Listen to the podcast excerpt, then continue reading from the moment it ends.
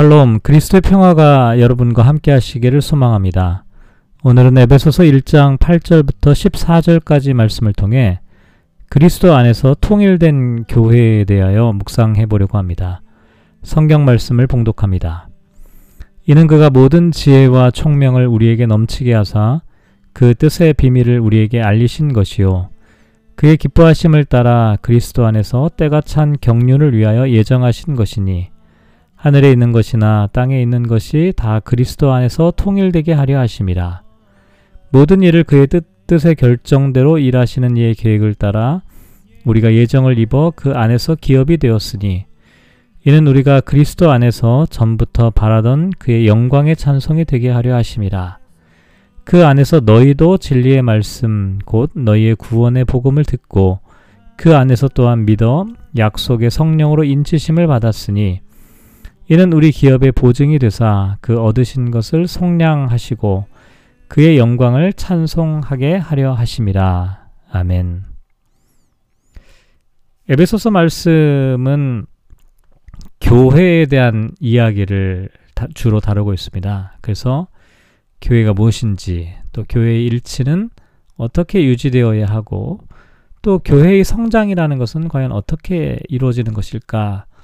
이와 같은 질문을 염두에 두고 음, 본문을 생각해 볼 필요가 있는데요.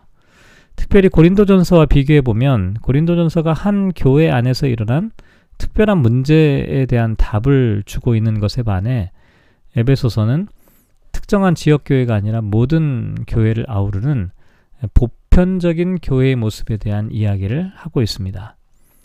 먼저 바울은 창세전에 그리스도 안에서 우리를 택하셨다.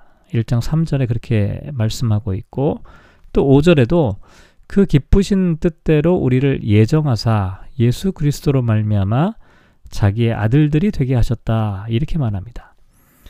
그리스도 안에서 우리를 택하시고 또 우리를 예정하셔서 또 우리를 하나님의 공동체로 인도하여 주셨다는 것이죠.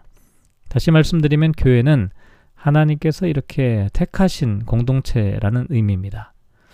그런데 하나님께서 교회 공동체를 선택하신 이유는 모든 지혜와 총명으로 우리에게 넘치게 하기 위함이라고 말합니다. 여기서 지혜라고 하는 것은 이론적이며 지적인 지혜를 가리키고 총명이라고 하는 것은 실제적이고 도덕적인 지혜를 나타냅니다.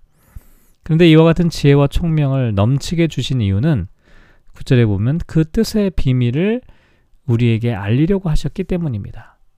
이 비밀이라고 하는 것은 감추어진 것이죠. 충분히 드러나지 않은 비밀한 사건을 나타냅니다. 그런데 그 감추어져 있던 비밀이 구절에 보면 그리스도 안에서 때가 찬 경륜을 위하여 예정하신 것이다. 이렇게 말합니다. 이 경륜이라고 하는 단어는 집안의 관리, 관리자의 직분을 나타내는 단어인데요. 오늘 본문에서는 하나님께서 우주 만물을 통치하고 다스리신다라고 하는 의미로 생각해 볼 수가 있습니다. 다시 말씀드려서 전에는 감추어져 있었던 하나님의 통치와 구원의 섭리가 예수 그리스도를 통해 실현되었다는 것이죠. 그래서 하나님의 경륜을 알 수 있도록 하나님께서 선택하신 공동체인 교회에 지혜와 총명을 넘치게 하신 것입니다. 히브리서 1장 1절과 2절 말씀에도 옛적의 선지자들로 여러 부분과 여러 모양으로 우리 조상들에게 말씀하신 하나님이 이 모든 날 마지막에 아들로 우리에게 말씀하셨다라고 말하고 있는데요. 구약에 기록되어 있는 모든 계시의 말씀이 예수 그리스도를 통한 하나님의 구원의 계획을 조금씩 조금씩 보여주는 역할을 하고, 있다는 것이죠. 그리고 마침내 예수님을 통해 하나님의 계시가 완전히 드러나게 되었다, 완성되었다라고 말할 수가 있습니다. 또한 십자를 보면 하늘에 있는 것이나 땅에 있는 것이 다 그리스도 안에서 통일되게 하려 하심이라 라고 말합니다. 통일된다라고 하는 것은 죄로 인해 타락한 결과로 하나님과 인간, 인간과 인간, 인간과 자연 만물의 모든 관계가 파괴되었는데요. 이제 그리스도를 통하여 이와 같은 모든 깨어진 관계가 회복되었다라고 하는 의미를 갖고 있습니다. 이것은 교회의 통일성에 대하여 매우 중요한 언급을 하고 있는 것인데요. 하나님께서는 만물을 구원하는 원대한 계획을 그리스도를 통해 성취하셨습니다. 그런데 교회는 바로 그와 같은 그리스도의 몸된 공동체이죠.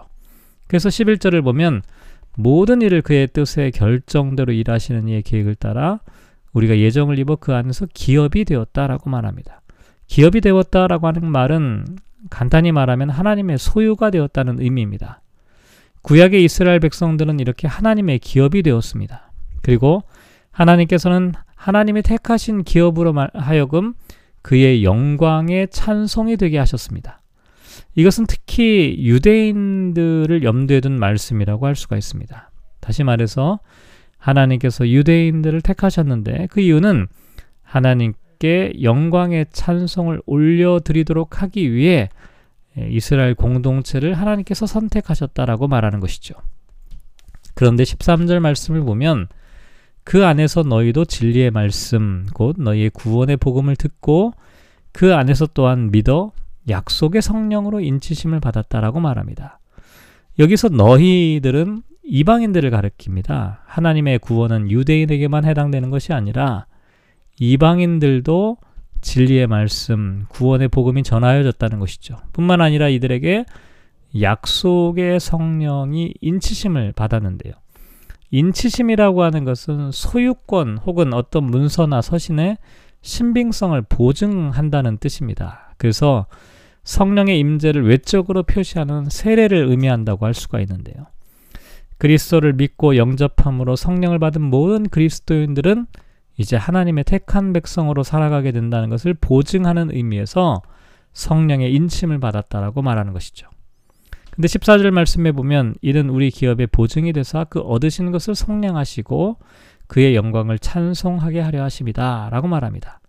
표준 세번역을 보면 이 성령은 우리의 상속의 담보이어서 우리로 하여금 구속을 받아 하나님의 영광을 찬미하게 합니다. 라고 번역하였습니다. 성령님께서 우리가 하나님의 자녀가 되었다는 것을 보증하는 담보물과 같은 역할을 한다고 말하는 것이죠. 그래서 유대인들도 하나님의 선택을 받은 것이고 이방인들도 하나님의 말씀을 통해 구원 얻는 하나님의 은혜를 받게 되었다라고 말할 수가 있습니다. 아, 구원에 있어서 유대인과 이방인은 차별이 없다는 것이죠. 모두 그리스도 안에서 성령의 인치심으로 말미암았고 또 유대인 그, 어, 그리스도인과 이방인 그리스도인들이 서로 분리되지 않고 그리스도 안에서 하나로 통일될 뿐만 아니라 하나님을 찬양하고 하나님께 영광 올려드리는 삶을 살아가도록 어, 그렇게 부르셨다라고 말하고 있는 것입니다. 오늘 말씀을 묵상하며 이렇게 기도하면 어떨까요? 그리스도의 비밀을 알 수 있는 지혜와 총명이 넘치게 하소서. 우리 모두 그리스도 안에서 하나가 되게 하소서. 우리를 하나님의 기업이 되게 하신 하나님께 영광의 찬송을 드리게 하소서. 진리의 말씀과 구원의 복음을 듣고 성령의 인치심을 받게 하소서. 사랑하는 성도 여러분, 오늘 하루 말씀을 묵상하며 또 우리에게 주어진 예, 삶을 살아가게 됩니다. 우리는 이 땅 가운데 어떠한 사람으로 살아가고 있습니까? 하나님의 경륜이 담겨 있는 구원의 비밀을 성경 말씀을 통해 우리는 알게 되었습니다. 우리는 이제 그 비밀을 알게 되었기 때문에 우리는 그 비밀을 아는 사람답게 하나님께 영광의 찬양을 올려드리고 또 하나님의 소유된 백성으로서의 삶을 잘 살아가야 할 것입니다.